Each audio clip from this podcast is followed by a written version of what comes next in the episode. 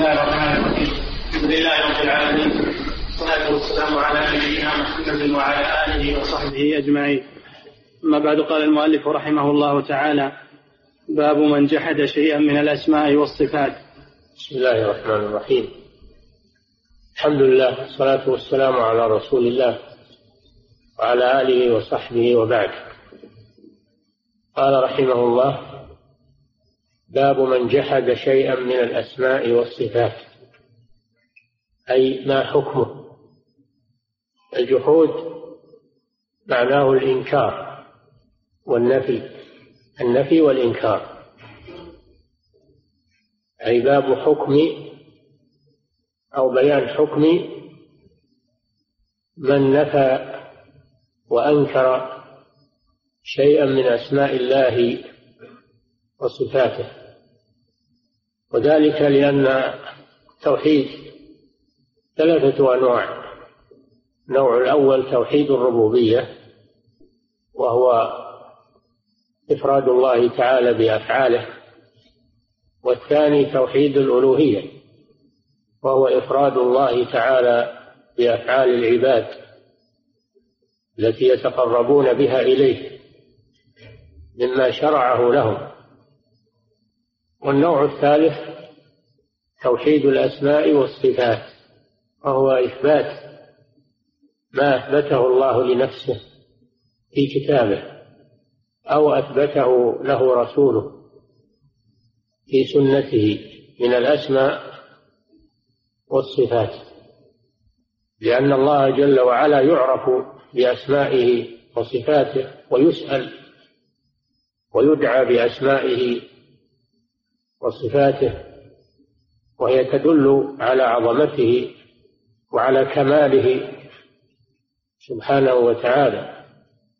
فلذلك كثر ذكرها في القرآن الكريم والسنة النبوية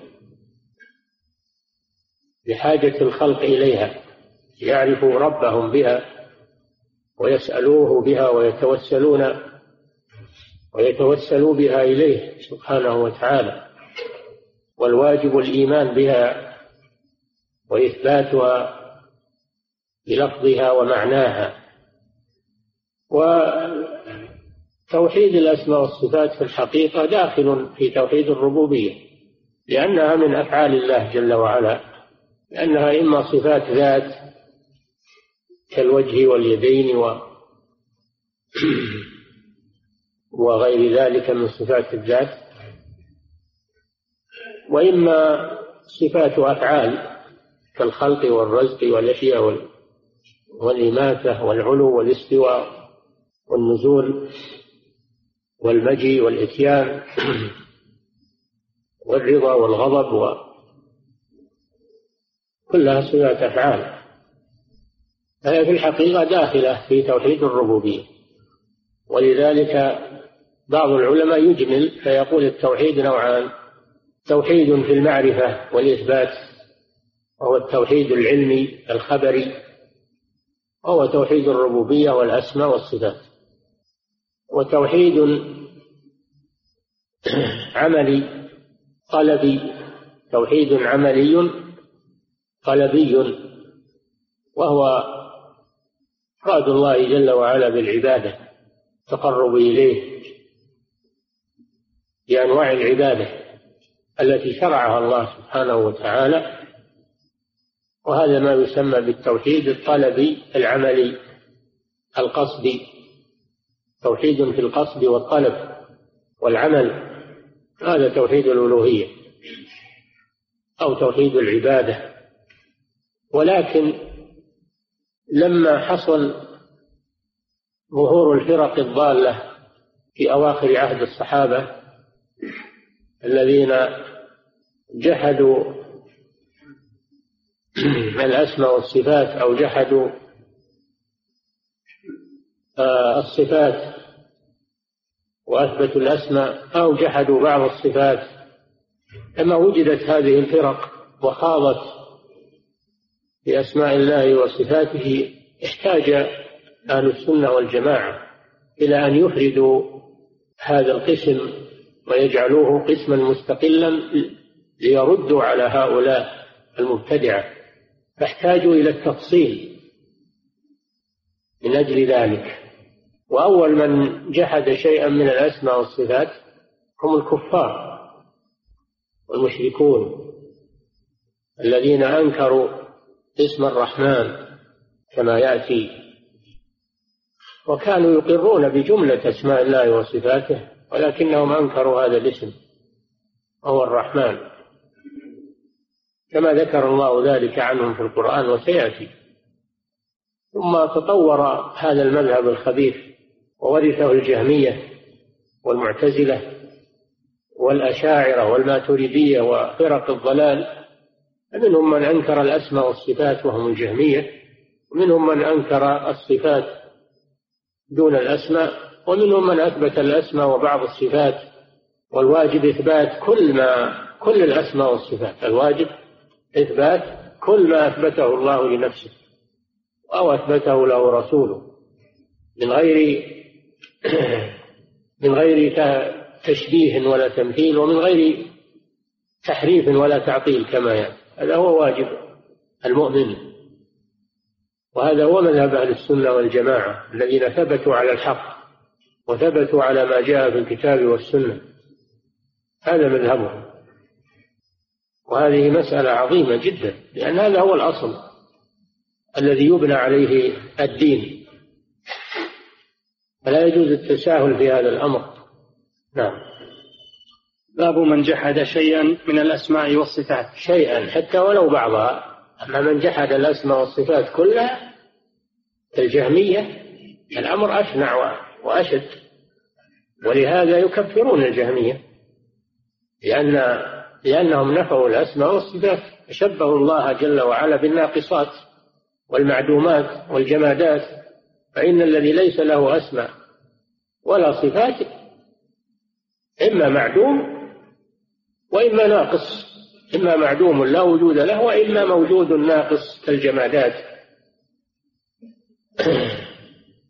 فهم لما كان هذا مذهبهم كفرهم علماء أهل السنة والجماعة. كما قال ابن القيم رحمه الله ولقد تقلد كفرهم خمسون في عشر من العلماء في البلدان.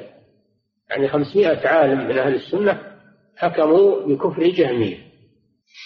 واللالكائي الإمام رواه عنهم بل قد رواه عنهم قبله الطبراني فهم يكفرون الجهمية. الذين ينفون الأسماء والصفات لأنهم شبهوا الله بالمعدومات أو بالناقصات. تعالى الله عما يقولون. وسيأتي بيان شبهتهم والرد عليها. نعم. وقول الله تعالى وهم يكفرون بالرحمن. وهم, وهم أي المشركون. يكفرون بالرحمن. وهم يكفرون بالرحمن يعني ينفون هذا الاسم يكفرون يعني ينفون هذا الاسم ويجحدونه وذلك كما وقع منهم في قصة بيعة الحديبية لما تصالح النبي صلى الله عليه وسلم مع المشركين صلح الحديبية المعروف وأراد أن يكتب صلى الله عليه وسلم هذا الصلح بينه وبينهم. فطلب علي بن أبي طالب رضي الله عنه ليكتب. فحضر فقال له النبي صلى الله عليه وسلم اكتب بسم الله الرحمن الرحيم. أمره بالبداءة بها. فقال مندوب المشركين قال مندوب المشركين وهو سهيل بن عمرو قبل أن يسلم يوم أن كان على الشرك قال أما الرحمن فلا نعرفه ولكن اكتب باسمك اللهم. فالنبي صلى الله عليه وسلم أمر عليا أن يكتب باسمك اللهم. فنزل هذه فنزلت هذه الآية وهم يكفرون بالرحمن وكذلك لما كان النبي صلى الله عليه وسلم يصلي في مكة قبل الهجرة كانوا يستمعون إليه وهو يصلي وكانوا يسمعونه يقول في سجوده يا رحمن يا الله يا رحمن.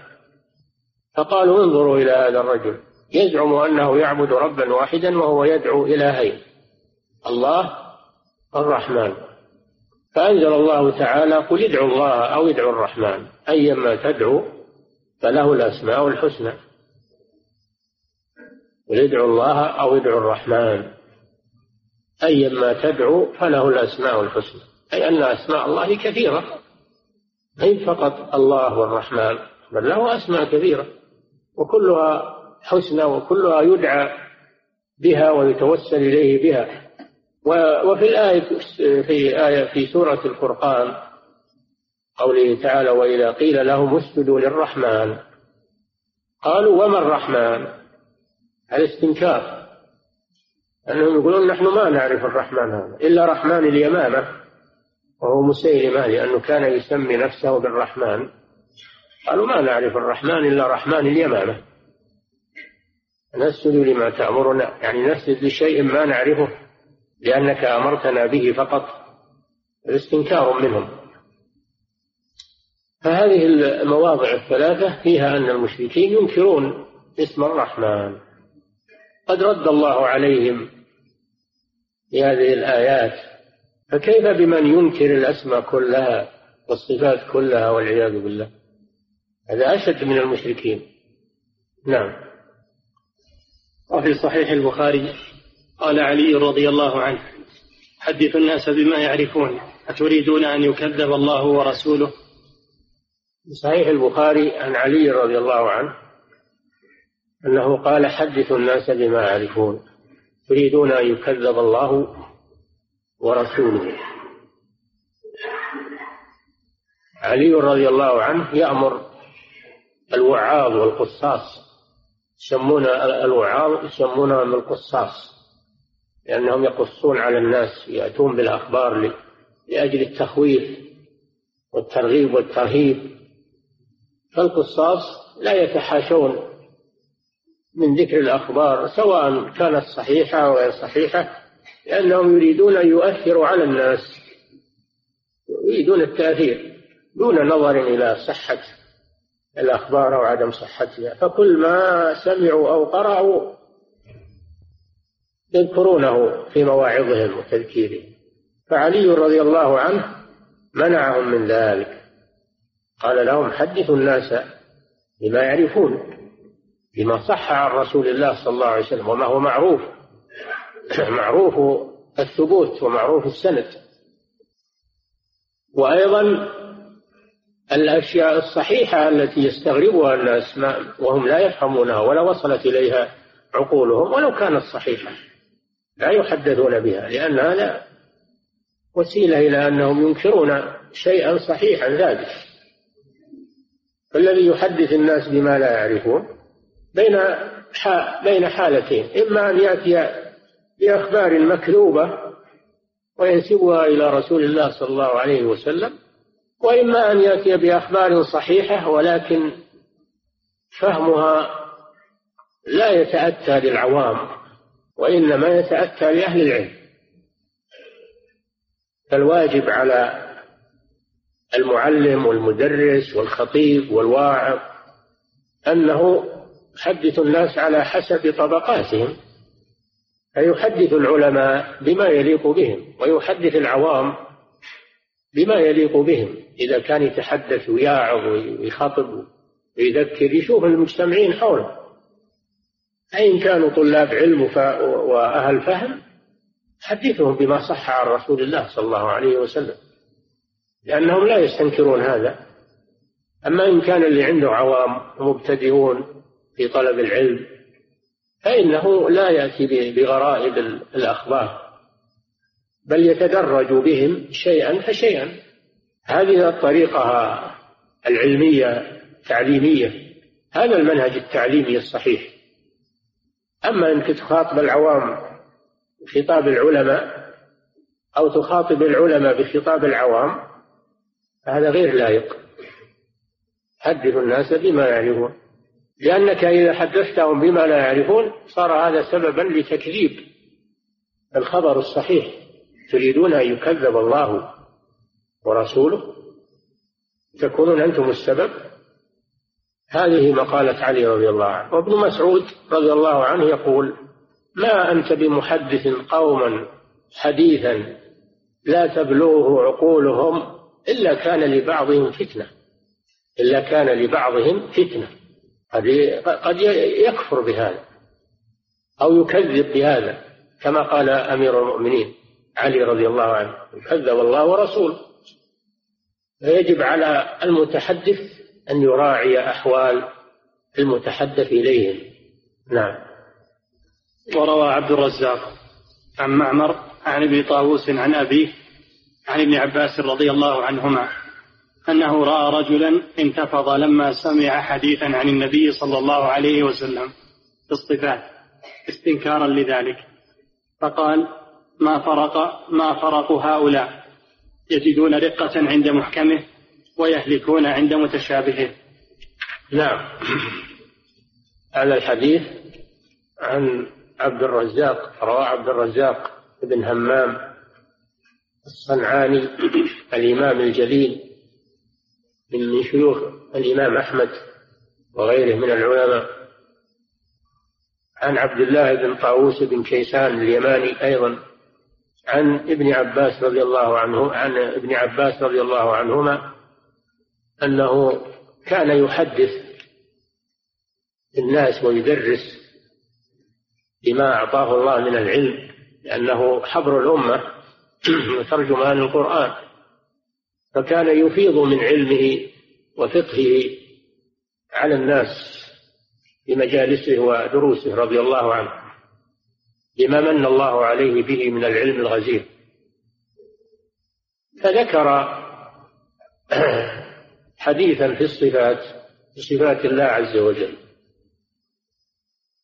فانتفض رجل عنده لما سمع الحديث لأنه من الذين ينكرون الأسماء والصفات. انتفض من من الاستنكار.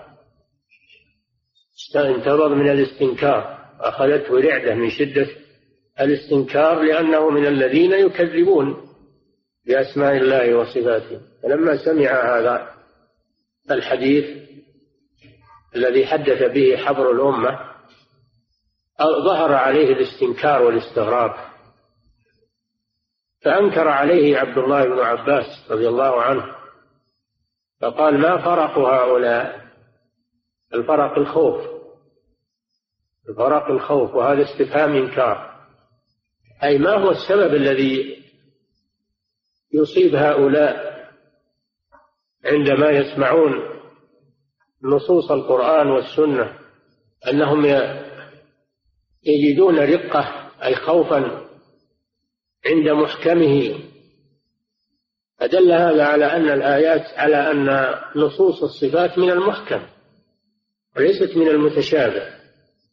ففي هذا رد على الجهمية والمعتزلة وأضراب أضرابهم الذين يقولون إن نصوص الصفات من المتشابه الذي لا يعلمه إلا الله.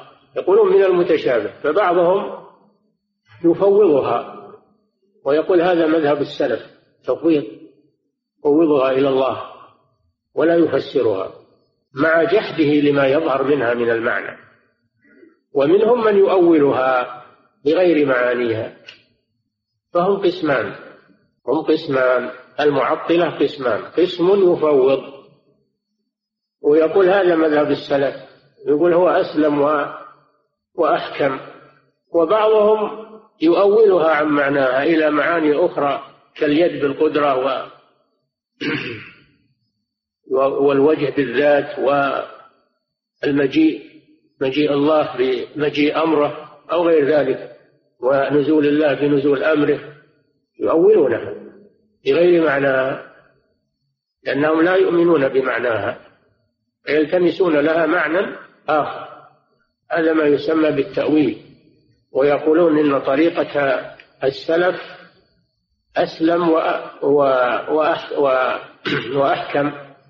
وطريقة الخلف أسلم وأعلم وأحكم.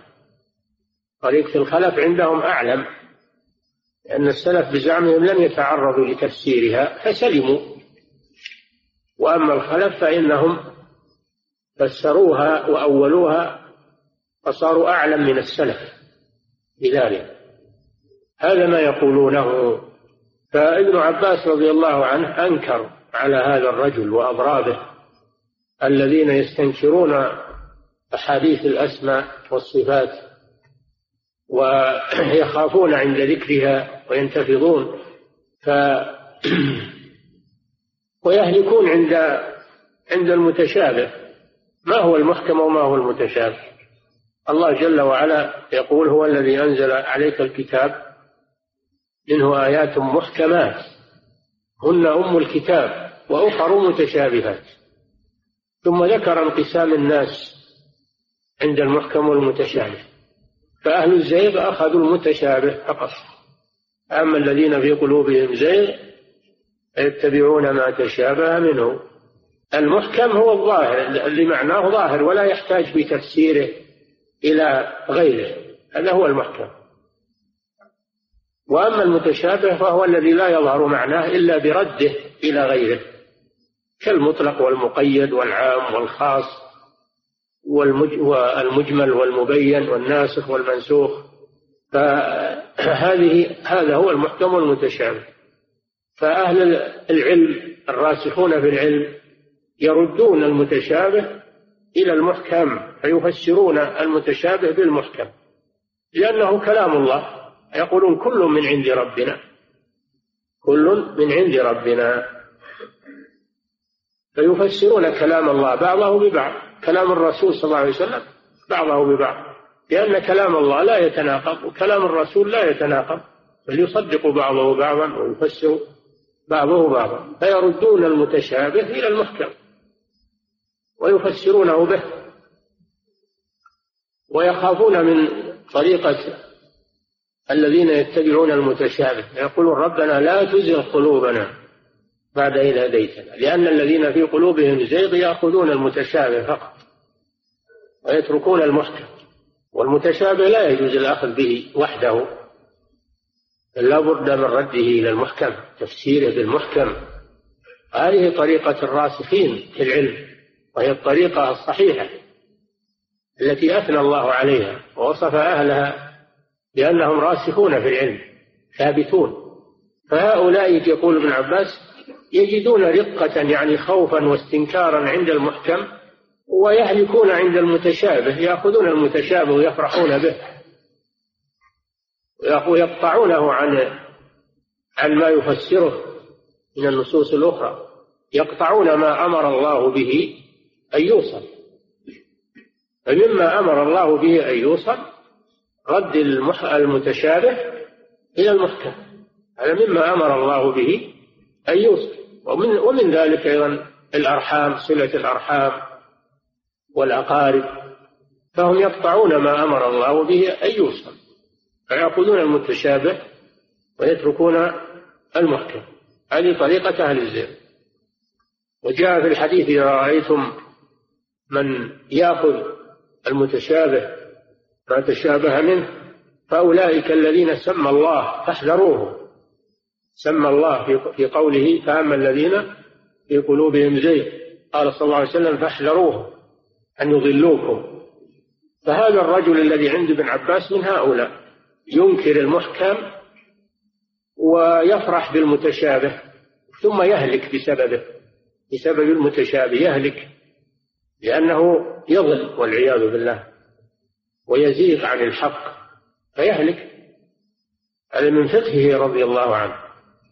فدل هذا على أن نصوص الأسماء والصفات ليست من المتشابه وإنما هي من المحكم الواضح البين معناه الذي لا يحتاج إلى تأويل بل يفسر نفسه يفسر نفسه ويوضح نفسه هذا هو المحكم.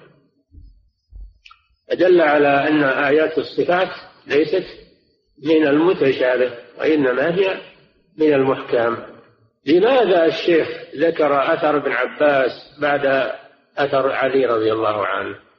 ليبين أنه ليس مقصود علي رضي الله عنه بقوله حدثوا الناس بما يعرفون أنكم لا تحدثونهم بآيات الأسماء والصفات.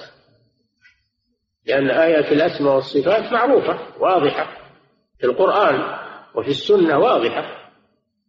فليست هي من المتشابه الذي نهى علي رضي الله عنه عن التحديث به؟ لأن ابن عباس تحدث به وأنكر على من على من توقف عنده. والله أمرنا بتدبر القرآن والقرآن كثيرا ما يشتمل على الأسماء والصفات. فليست من المتشابه؟ إنما هي من المحكم الواضح. الرحمن معناه واضح. معناه ذو الرحمة. العليم معناه واضح ذو العلم. السميع له سمع بصير له بصر. الحي له حياة القدير له قدرة الحكيم له حكمة. المعنى واضح وهو من المحكم. فأثر ابن عباس يفسر أثر علي. أن أنه ليس نصوص الصفات من الذي لا يعرف. فلا يحدث به الناس بل هي من المعروف الذي تعرفه الأفهام. ولذلك تدرس تدرس في المدارس وفي الدروس درس نصوص الصفات وأسماء الله جل وعلا لأنها من المحكم. هذا قصد المؤلف رحمه الله بإيراد بإيراد أثر ابن عباس بعد أثر علي رضي الله عنه الجميع. نعم.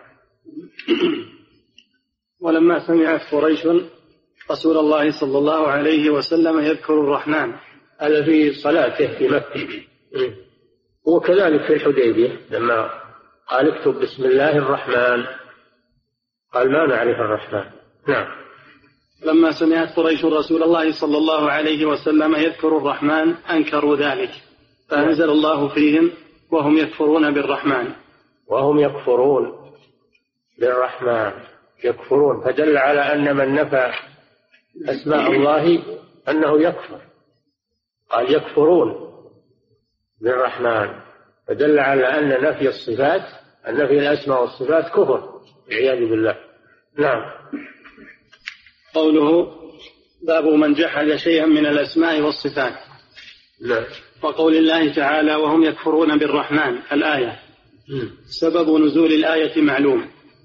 وهو نعم. أي نعم. أن قريشا جحدوا اسم الرحمن عنادا. نعم. قال الله تعالى قل ادعوا الله أو ادعوا الرحمن أيما تدعوا فله الأسماء الحسنى. فالرحمن اسمه وصفته. فالرحمة وصفه القائم به. الرحمن اسمه والرحمة صفته. كل اسم من أسماء الله فإنه يشتق منه صفة من صفاته.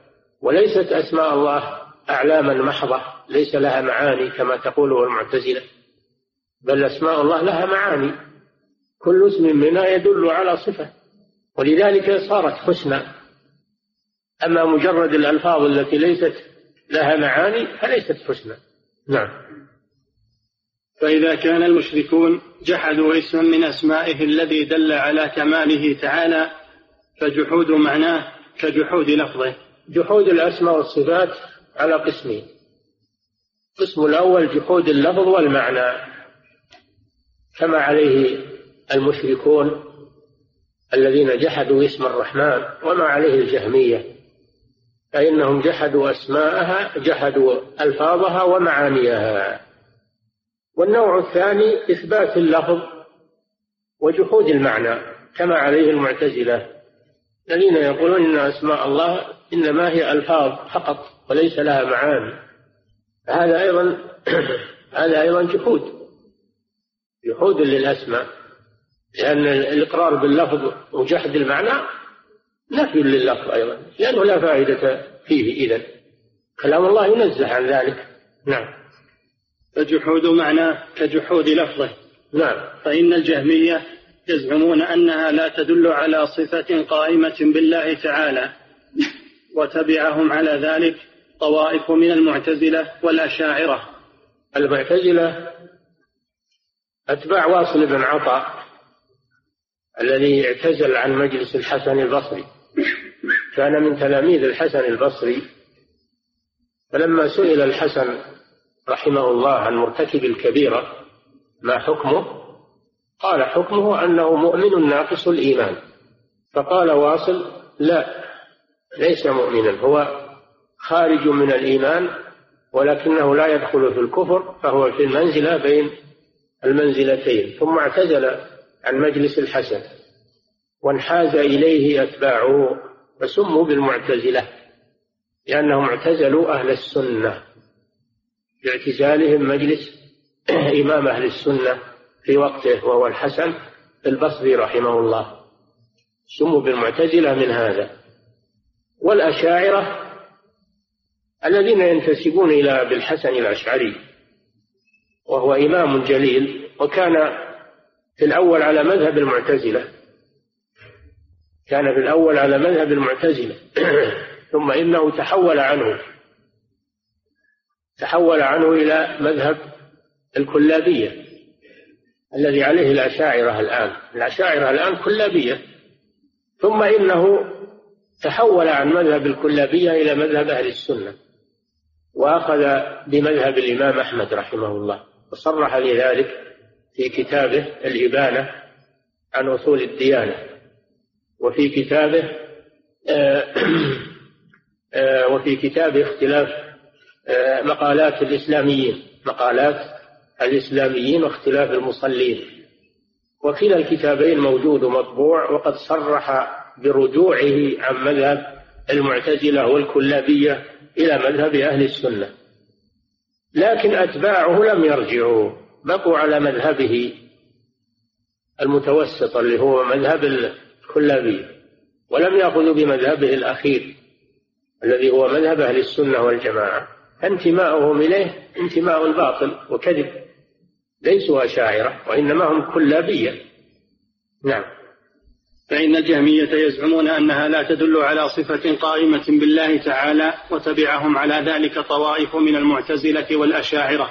هذا هو الأشاعرة نعم. فلهذا كفرهم كثير من أهل السنة. كفروا الجهمية نعم. قال العلامة ابن القيم رحمه الله تعالى ولقد تقلد كفرهم خمسون في عشر من العلماء في البلدان واللالكائي الإمام حكاه عنهم بل حكاه قبله الطبراني. خمسمائة عالم من أئمة أهل السنة حكموا بكفرهم بكفر الجهمية. نعم. فإن هؤلاء الجهمية ومن وافقهم من أهل الكلام على التعطيل ومن أهل الكلام المراد بهم أهل المنطق الذين يستدلون بعلم المنطق على التوحيد ولا يستدلون بنصوص الكتاب والسنة وإنما يرجعون إلى قواعد المنطق.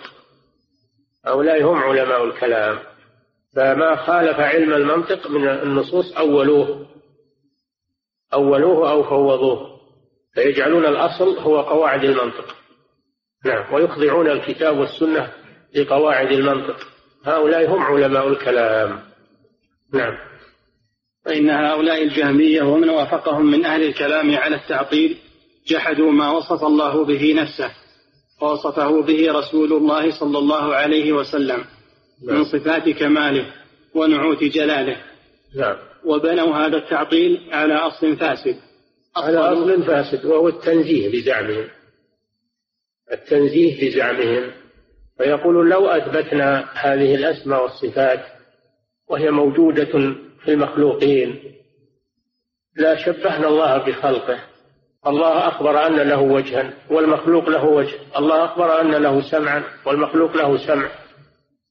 الله أخبر أن له بصرا والمخلوق له بصر ولو أثبتنا هذه الأسماء والصفات لشبهنا الله بخلقه. فلأجل ذلك نفوها تنزيها لله بزعمهم ومعنى هذا أنهم كذبوا الله عز وجل وأنهم أبطلوا ما قاله الله وقاله رسوله وصاروا أعلم من الله وأعلم من الرسول صلى الله عليه وسلم. آه، هذا هذا التنزيه وهذا هذا التنزيه باطل. غلوا غلوا في التنزيه والعياذ بالله حتى خرجوا إلى التعطيل الذي هو الجحود. غلوا في التنزيه. التنزيه لا بد من حق. تنزيه الله جل وعلا حق. لكنهم غلوا حتى نفوا الأسماء والصفات فرارا من التشبيه فصاروا معطلة. والمعطل هو الذي ينفي وجود الله سبحانه وتعالى. ينفي وجود الله أو يعطل الله من أسمائه وصفاته. تعطيل معناه الإخلاء إخلاء الشيء. فهم أخلوا الله جل وعلا عن أسمائه وصفاته صاروا معطل. فهذا غلو في التنزيه. والتنزيه حق ولكن ليس معناه نفي الأسماء والصفات وإنما معناه نفي المشابهة بين الله وبين خلقه. بأن نقول إن أسماء الله وصفاته خاصة به ولائقة به. وصفات المخلوقين وأسماء المخلوقين لائقة بهم المخلوقين. ولا تشابه بين صفات الخالق وصفات المخلوق كما أنه لا تشابه بين ذات الله وذات المخلوق. ففيه فرق. قال الله جل وعلا ليس كمثله شيء وهو السميع البصير. نفى المثلية وأثبت له السمع والبصر. فدل على أن ليس معنى تنزيه الله نفي الأسماء والصفات وإنما معناه أنه لا يتشبه أسماء الله بأسماء خلقه ولا صفات الله بصفات خلقه وإنما يقال صفات الله وأسماءه خاصة ولائقة به صفات المخلوقين وأسماء المخلوقين خاصة ولائقة بهم. ولا تشابه بين هذا وإن اشتركت في اللفظ اشتركت في المعنى لكن الحقيقة والكيفية مختلفة. لا شك. هذه هي القاعدة عند أهل السنة والجماعة. نعم. وبنوا هذا التعطيل على أصل فاسد. وهو التنزيه بزعمهم. التنزيه الذي غلوا فيه حتى عطلوا. ولو أنهم نزهوا الله جل وعلا كما يليق بجلاله وأثبتوا ما أثبته لنفسه أو أثبته له رسوله ونفوا عن عن ذلك التشبيه بالمخلوقين لكان هذا حقا. وهذا ما عليه أهل السنة والجماعة. نعم. على أصل فاسد أصلوه من عند أنفسهم. إيه نعم. ولم يفهموا. حيث قالوا إن إثبات الأسماء والصفات يقتضي التشبيه. فنحن لا نثبتها. هذا أصلهم. هذا أصل فاسد. فنقول لا إثبات الأسماء والصفات لا يقتضي التشبيه. لا يقتضي التشبيه أبدا لأن فرق بين أسماء المخلوقين وأسماء الخالق. وصفات المخلوقين وصفات الخالق فهم لم يعرفوا الفرق. ولذلك وقعوا فيما وقعوا فيه فتنبهوا لهذا. نعم. ولم يفهموا من صفات الله إلا ما فهموه من خصائص صفات المخلوقين. هذا هو الذي أوقعهم في الردى أنهم ما فهموا أسماء الله وصفاته على وجهها وإنما فهموا منها ما يليق بالمخلوقين. فلذلك نفوها عن الله عز وجل. نعم. فشبهوا الله في ابتداء آرائهم الفاسدة بخلقه. أي نعم. ثم عطلوه من صفات كماله. وشبهوه بالناقصات والجامدات والمعدومات. شبهوه بالناقصات مثل الحيوانات والجمادات التي لا تسمع ولا تبصر ولا تتكلم أو شبهوه بالمعدومات لأن الذي ليس له أسماء ولا صفات هذا معدوم. ما في شيء في الوجود ليس له اسم ولا صفة أبدا. ما في شيء في الوجود ليس له اسم أو صفة. هذا معدوم معناه نعم. ولهذا قالوا المعطل يعبد صنع يعبد, يعبد عدما المعطل يعبد عدما لا وجود له. والمشبه يعبد صنما. الذي يشبه أسماء الله وصفاته بأسماء المخلوقين وصفاته. هذا يعبد صنم. ليس يعبد الله عز وجل لأن الله لا شبيه له. ولا مثيل له ولا كفيء له سبحانه وتعالى. يعبد يعبد صنما تخيله بنفسه. نعم. فشبهوا أولا نعم. وعطلوا ثانيا نعم. وشبهوه ثالثا بكل ناقص أو معدوم. اي نعم. هذه مراحل ضلالهم. نعم.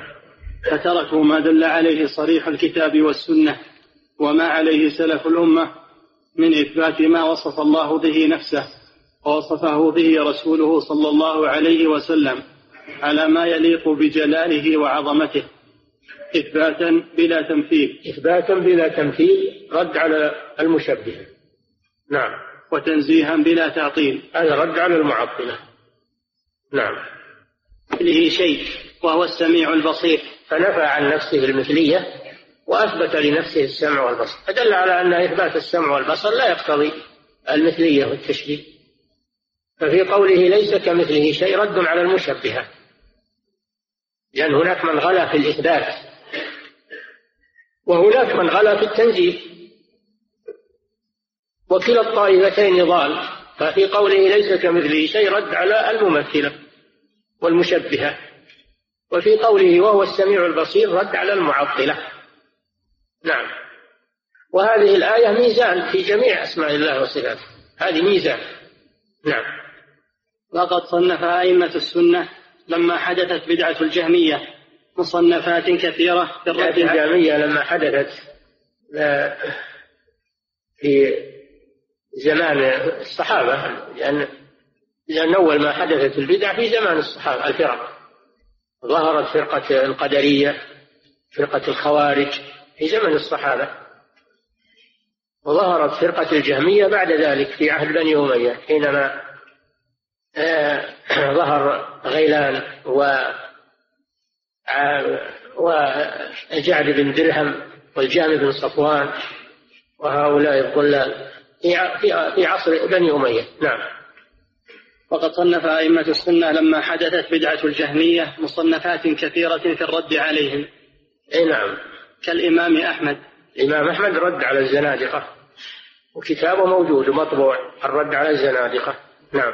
وابنه عبد الله ابن عبد الله صنف كتاب السنة. كتاب السنة لعبد الله بن الإمام أحمد. نعم. والخلال. الخلال من تلاميذ الإمام أحمد. صنف أيضا كتاب السنة للخلال. نعم. والأثرم وأبي بكر الأثرم. وأبو بكر الأثرم من تلاميذ الإمام أحمد أيضا. صنف كتاب السنة في الرد على هؤلاء. نعم. وعثمان بن سعيد الدارمي. عثمان بن سعيد الدارمي رد على الجهمية. رد على الجهمية في كتاب مطبوع متداول ورد على بشر المريسي المعتزلي. نعم. وإمام الأئمة محمد بن خزيمة. محمد بن خزيمة الإمام المحدث رحمه الله. إمام الأئمة رد على عليهم بكتاب كتاب التوحيد. توحيد لابن خزيمة. فيه إثبات الأسماء والصفات لله عز وجل بالأسانيد الصحيحة والروايات الصحيحة هو كتاب جيد مطبوع ومحقق. نعم. وأبي عثمان الصابوني. نعم في كتابه مذهب أهل السنة عقيدة الصابوني مشهورة بعقيدة الإمام الصابوني. نعم. وخلق من أئمة السنة لا يمكن حصرهم. وكذلك من بعدهم كأبي محمد عبد الله بن أحمد موفق الدين. ابن قدامة صاحب المغني ألف كتابه لمعة الاعتقاد في بيان مذهب أهل السنة والجماعة. نعم. وشيخ الإسلام ابن تيمية. وهذا مشهور هذا ما شاء الله. شيخ الإسلام ابن تيمية أثنى عمره في الرد عليهم ونقض قواعدهم وتزييف باطلهم كتب كثيرة.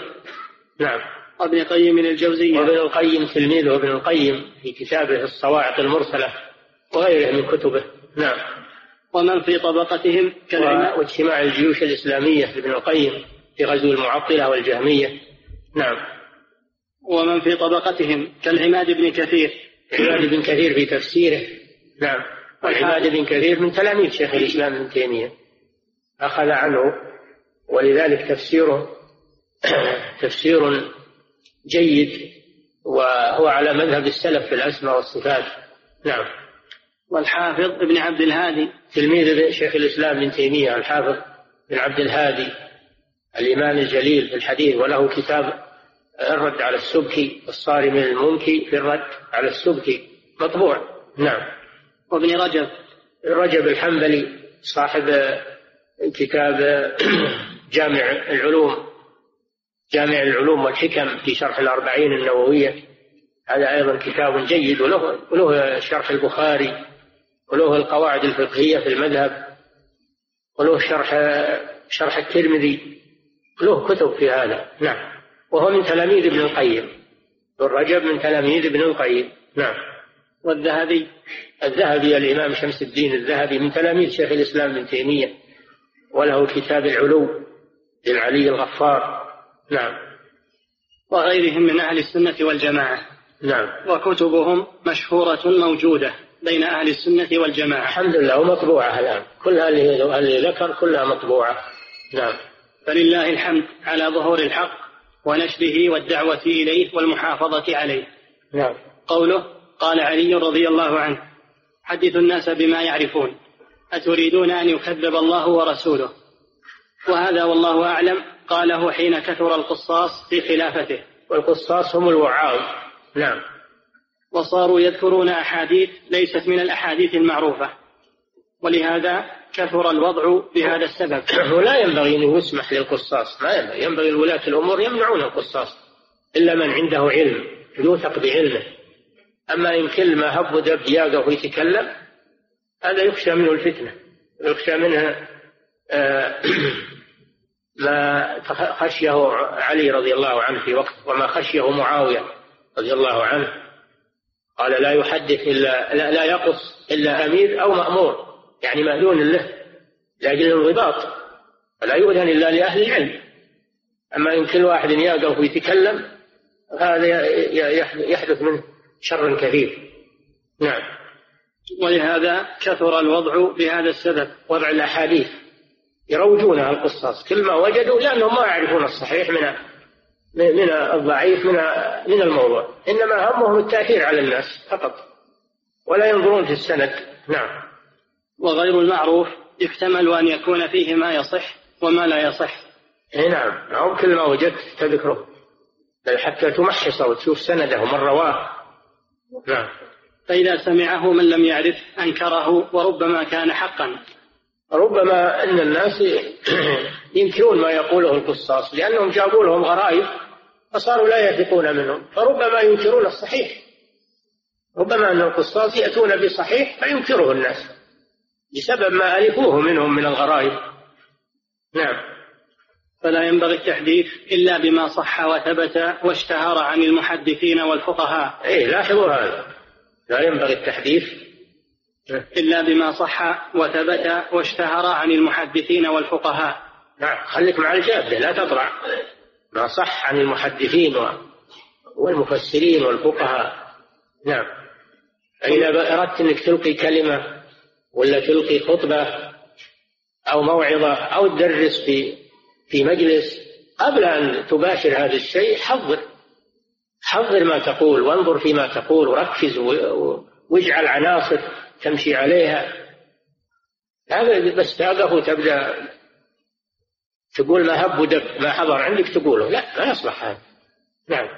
ولا ينبغي التحديث إلا بما صح وثبت واشتهر عن المحدثين والفقهاء وما ليس كذلك فلا ينبغي أن يحدث به.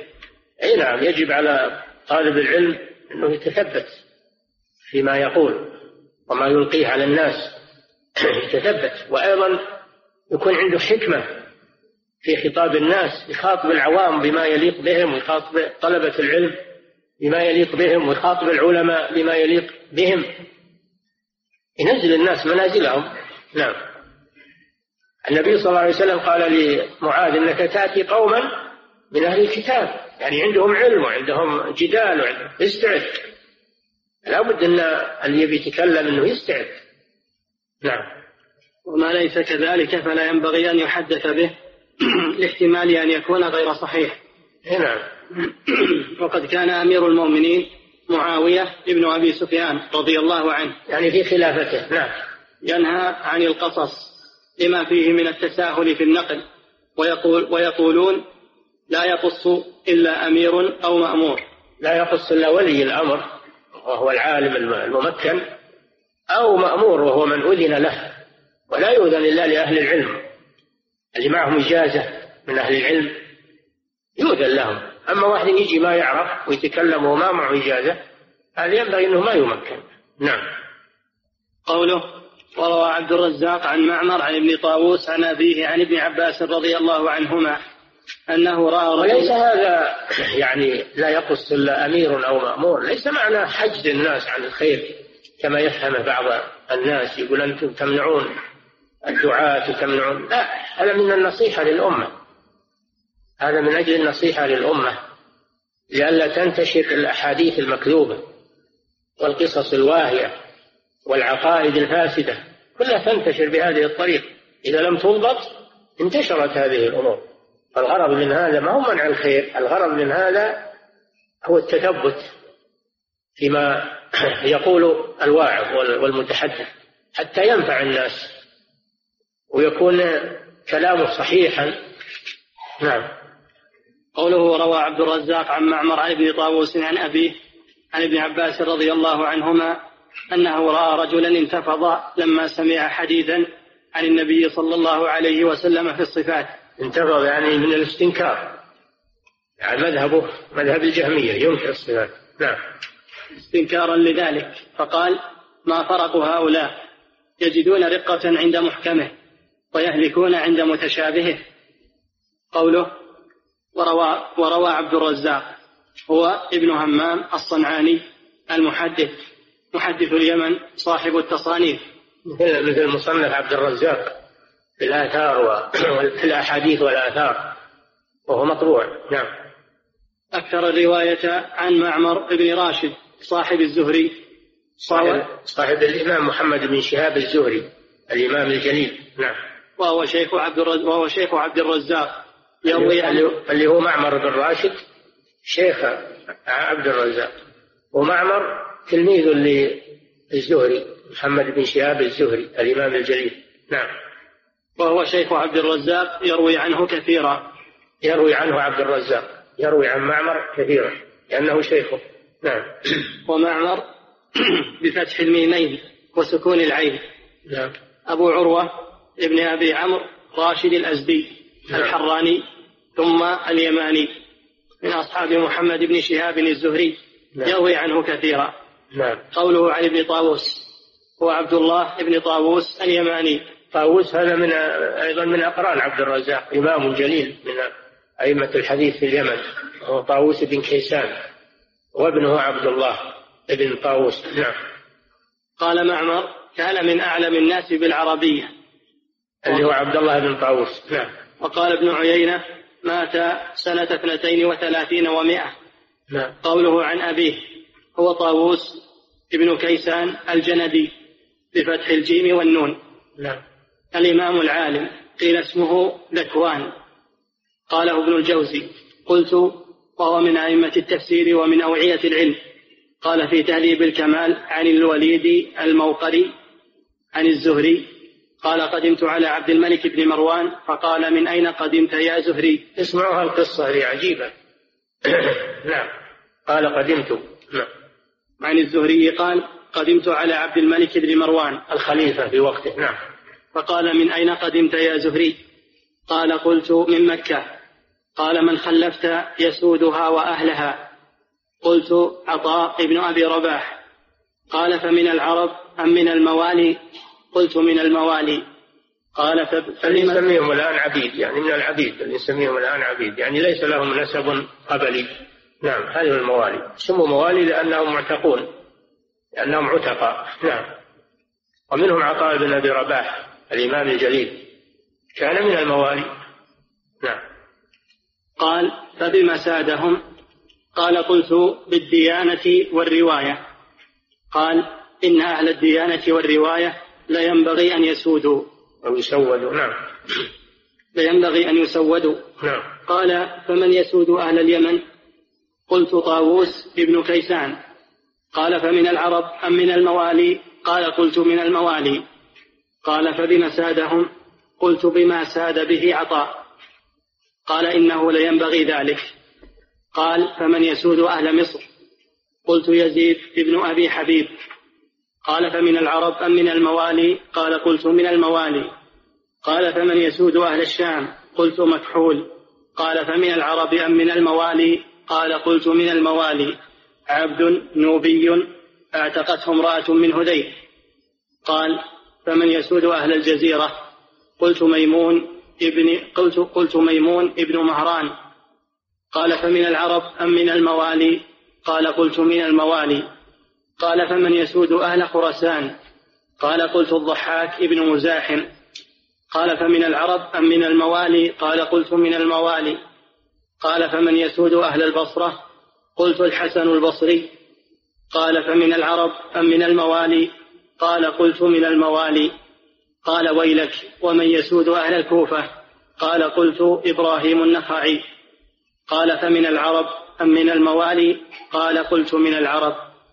قال ويلك يا زهري فرجت عني. والله لتسودن الموالي على العرب حتى يخطب لها على المنابر والعرب تحتها. نعم لأن, لأن هذا الدين من أخذ به ساد هذا الدين من أخذ به ساد ولو لم يكن من العرب. فهذا فيه الحث على على طلب العلم وعلى التقوى والورع. قال الله جل وعلا إن أكرمكم عند الله أتقاكم. فهؤلاء سادوا الناس لا بنسبهم وإنما سادوهم بعلمهم وتقواهم. نعم. قال ويلك يا زهري فرجت عني والله لتسودن الموالي على العرب حتى يخطب لها على المنابر والعرب تحتها. إي نعم العرب إذا تقاعسوا عن طلب العلم واقتصروا على نسبهم فإن الموالي تتقدم عليه. أن النبي صلى الله عليه وسلم يقول من بطأ به عمله لم يسرع به نسبه. نعم. قال قلت يا أمير المؤمنين إنما هو دين من حفظه ساد ومن ضيعه سقط. نعم. قوله ما فرقها ما فرق هؤلاء؟ يستفهم من أصحابه.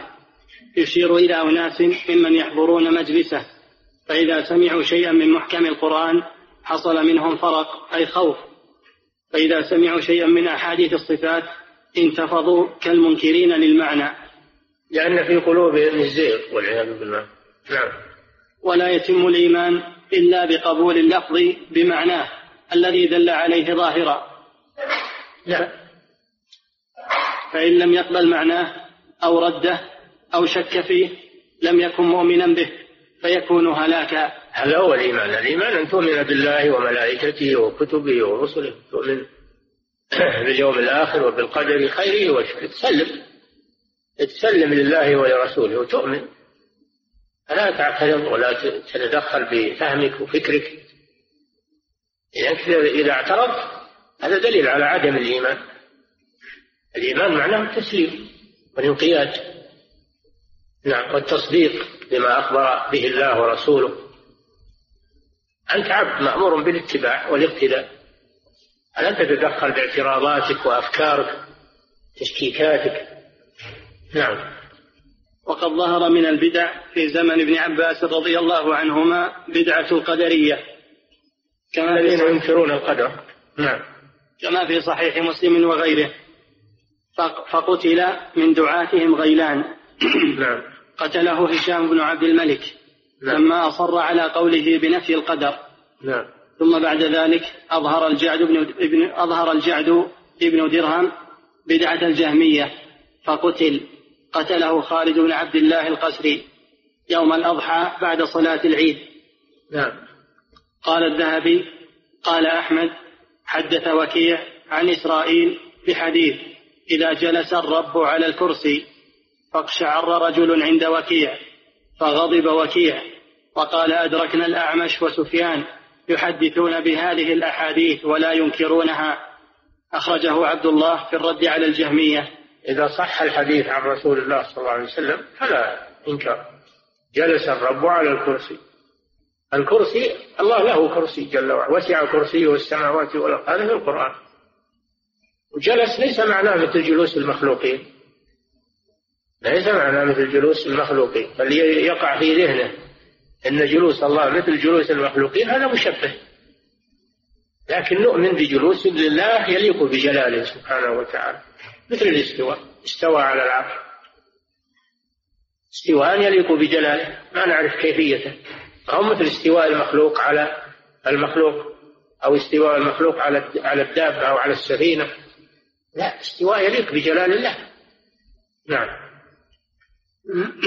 والواقع من أهل البدع وتحريفهم لمعنى الآيات يبين معنى قول ابن عباس رضي الله عنهما.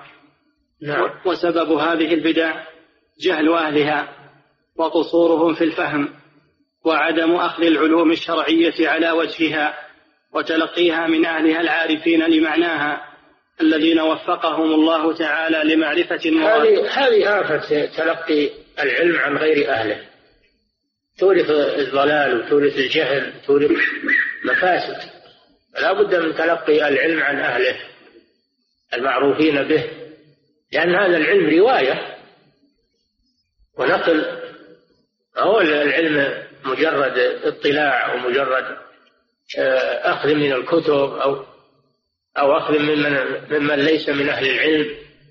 لا هذا العلم يحتاج إلى سند ولهذا يقول بعض السلف إن هذا العلم دين. فانظروا عمن تأخذون دينكم. هذه المسألة بس ما هب ودب كله. لذلك لما تساهل الناس في هذا الأمر حصل الاختلاف وحصلت الفوضى وحصل التفرق حصل التعادي ولا حول ولا قوة إلا بالله حصل التعادي الآن بين طلبة العلم. كله بسبب أنهم ما أخذوا العلم عن أهله وعن مصادره.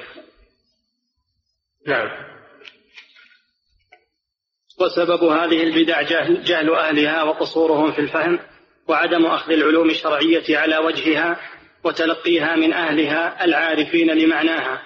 الذين وفقهم الله تعالى لمعرفة المراد والتوفيق بين النصوص والقطع بأن بعضها لا يخالف بعضا ورد المتشابه إلى المحكم. وهذه طريقة أهل السنة والجماعة في كل زمان ومكان. فلله الحمد لا نحصي ثناء عليه. قوله ولما سمعت قريش رسول الله صلى الله عليه وسلم يذكر الرحمن أنكروا ذلك. أنكروا فأنزل الله فيهم وهم يكفرون بالرحمن الآية. روى ابن جرير عن ابن عباس رضي الله عنهما قال كان النبي صلى الله عليه وسلم يدعو ساجدا يا رحمن يا رحيم فقال المشركون هذا يزعم أنه يدعو واحدا وهو يدعو مثنى مثنى فأنزل الله قل ادعوا الله أو ادعوا الرحمن أيما تدعو فله الأسماء الحسنى تعدد الأسماء لا يدل على تعدد المسمى بل يدل على عظمة المسمى. إذا كان له أسماء كثيرة فهذا يدل على عظمته ولا يدل على تعدد المسمى كما ظنته قريش أو المعارضون من قريش. نعم. قال رحمه الله فيه مسائل. الأولى عدم الإيمان. بجحد شيء من الأسماء والصفات. أي نعم لأن الله قال وهم يكفرون بالرحمن والكفر عدم الإيمان. فمن جحد الأسماء والصفات فقد كفر. نعم. الثانية تفسير آية الرعد.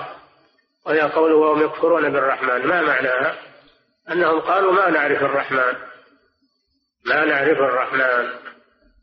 هذا كفر. اللي يقول أنا ما أعرف الرحمن هذا كفر. مثل اللي يقول أنا لا أعرف الله. نعم.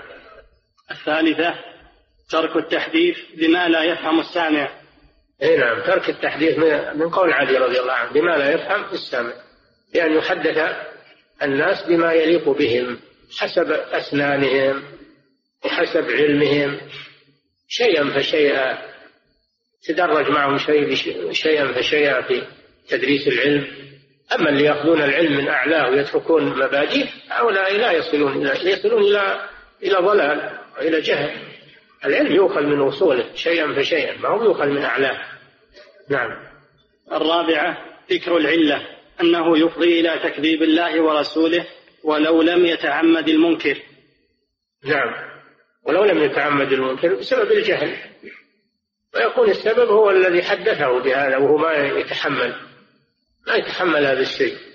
نعم. الخامسة كلام ابن عباس. لمن استنكر شيئا من ذلك وأنه أهلكه.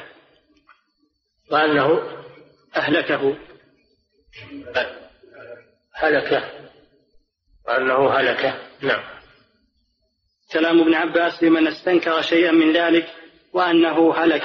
أي نعم الذي ينكر المحكم ويأخذ بالمتشابه هذا هالك. قوله تعالى فأما الذين في قلوبهم زيغ يتبعون ما تشابه منه. وهذا ما نخشاه على المتعالمين والمبتدئين في طلب العلم إنهم إذا وجدوا حديثا على طول ياخذونه دون إنهم ينظرون هل هذا الحديث صحيح أو ما هو صحيح هل هذا الحديث منسوخ أو ما هو منسوخ هل هذا الحديث معارض بغيره أو غير معارض هل هو مطلق هل هو مقيد هل هو هو بس على طول تأخذ الحديث وتمشي. هذه طريقة أهل العلم يتثبتون في, في الأمور. نعم.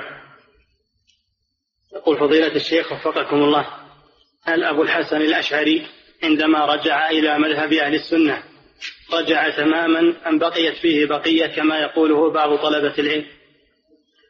لا رجع في الجملة قد يكون عنده بقايا لكن هو رجع رحمه الله. رجع في أهم المسائل رجع. نعم.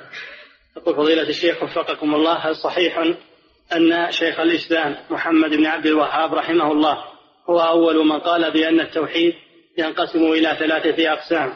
توحيد الألوهية وتوحيد الربوبية وتوحيد الأسماء والصفات. هذا الحقيقة جاهل اللي يقول الكلام هذا. هذا ما يقرأ القرآن. هذا لا يقرأ القرآن لأن أنواع التوحيد الثلاثة في القرآن. ولو كان يقرأ القرآن ويتدبر وجدها في القرآن. ثم أيضا ذكرها قبل شيخ الإسلام. ذكرها ذكرها ابن القيم في مدارج السالكين. وذكرها شيخ الإسلام ابن تيمية قبل ابن القيم في فتاواه وذكرها غيره من من أئمة العلم. لكن يظهر أن اللي يقول هالمقالة أنه إما مهرم ويريد أنه ينفر عن الشيخ عن دعوة الشيخ أو أنه جاهل مركب. نعم. يقول فضيلة الشيخ وفقكم الله أهل السنة يقولون إن من نفى صفات الله فهو كافر ومع هذا فهم لا يكفرون المعتزلة والأشاعرة فما هو السبب في ذلك؟ وما فائدة قولنا؟ هذا كلام ما هو صحيح. ما هو لا يكفرونهم مطلقا لا. يكفرون أئمتهم وعلماءهم الذين عرفوا الحق ولكنهم لم يقبلوه. يكفرونهم أما أتباعهم من المقلدة والمؤولة هؤلاء يعذرون ما يكفرون لأنهم مقلدة. يظنون أن أئمتهم على حق ولا تبين لهم بطلان ما هم عليه. قلدوهم عن جهل فيدرى عنهم التكفير ويقال هذا ضلال وهم ضلال. يعذرون بالتقليد والتأويل والجهل. أما علماءهم ودعاتهم اللي عرفوا الحق ولكنهم أنكروه هؤلاء يكفرون. نعم. يقول فضيلة الشيخ وفقكم الله هل يجوز أن أقول إن سمع الله سبحانه وتعالى ليس له حدود كسمع الإنسان أو أي أحد من المخلوقات الأخرى؟ فأكون بذلك قد حققت الأسماء والصفات في نفسي. قل ما قاله الله ورسوله. قل وهو السميع البصير. ولا تطري الحدود ولا تطري شيء قل الله سميع عليم سميع بصير كما أثبت ذلك لنفسه. سمعا يليق بجلاله. وبصرا يليق بجلاله سبحانه وتعالى. نعم. نقول فضيلة الشيخ وفقكم الله الساتر والستير والناصر هل هي من أسماء الله سبحانه؟ نعم الستير هذا ورد. والساتر والناصر هذا من يؤخذ من أفعاله سبحانه. إنا لننصر رسلنا ولينصرن الله من ينصره. لكن لا يطلق عليه اسم الناصر لأنه لم يثبت. لكن معناه مأخوذ من من الفعل من قوله ولا ينصرن الله من ينصره. وكان حقا علينا نصر المؤمنين. نعم. يقول فضيلة الشيخ وفقكم الله. من اسمه عبد العزيز أو عبد الرحمن؟ هل هل يجوز لي أن أصغر اسمه فأقول عزوز وعزيز وتحيم لا ما ما ينبغي لكن يمكن تصغر الاسم تقول عبيد الرحمن عبيد الله عبيد العزيز. صغر العبد ما تصغر اسم الله جل وعلا. صغر العبد فقط. عبيد الله عبيد الرحمن نعم. يقول فضيلة الشيخ وفقكم الله الله سبحانه وتعالى ليس كمثله شيء وهذا يوجد في أسمائه وصفاته. هل أفعاله سبحانه لها نفس الحكم؟ نعم. كل ما كل ما يوصف الله به من الأسماء والأفعال فليس كمثله شيء فيه. نعم أفعاله ليست كأفعال المخلوقين وصفاته ليست كصفات المخلوقين وأسماؤه ليست كأسماء المخلوقين. نعم. يقول فضيلة الشيخ وفقكم الله ما مراد المعتزلة؟ إثبات اللفظ مجردا عن المعنى. لأنهم ما يقدرون ينفون اللفظ وهو في القرآن هذا قصد.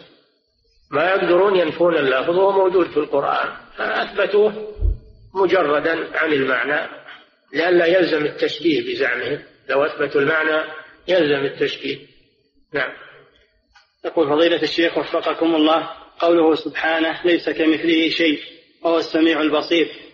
من يقول إن موقع الكاف في قوله كمثله موقعها من الإعراب أنها زائدة. فهل هذا القول صحيح؟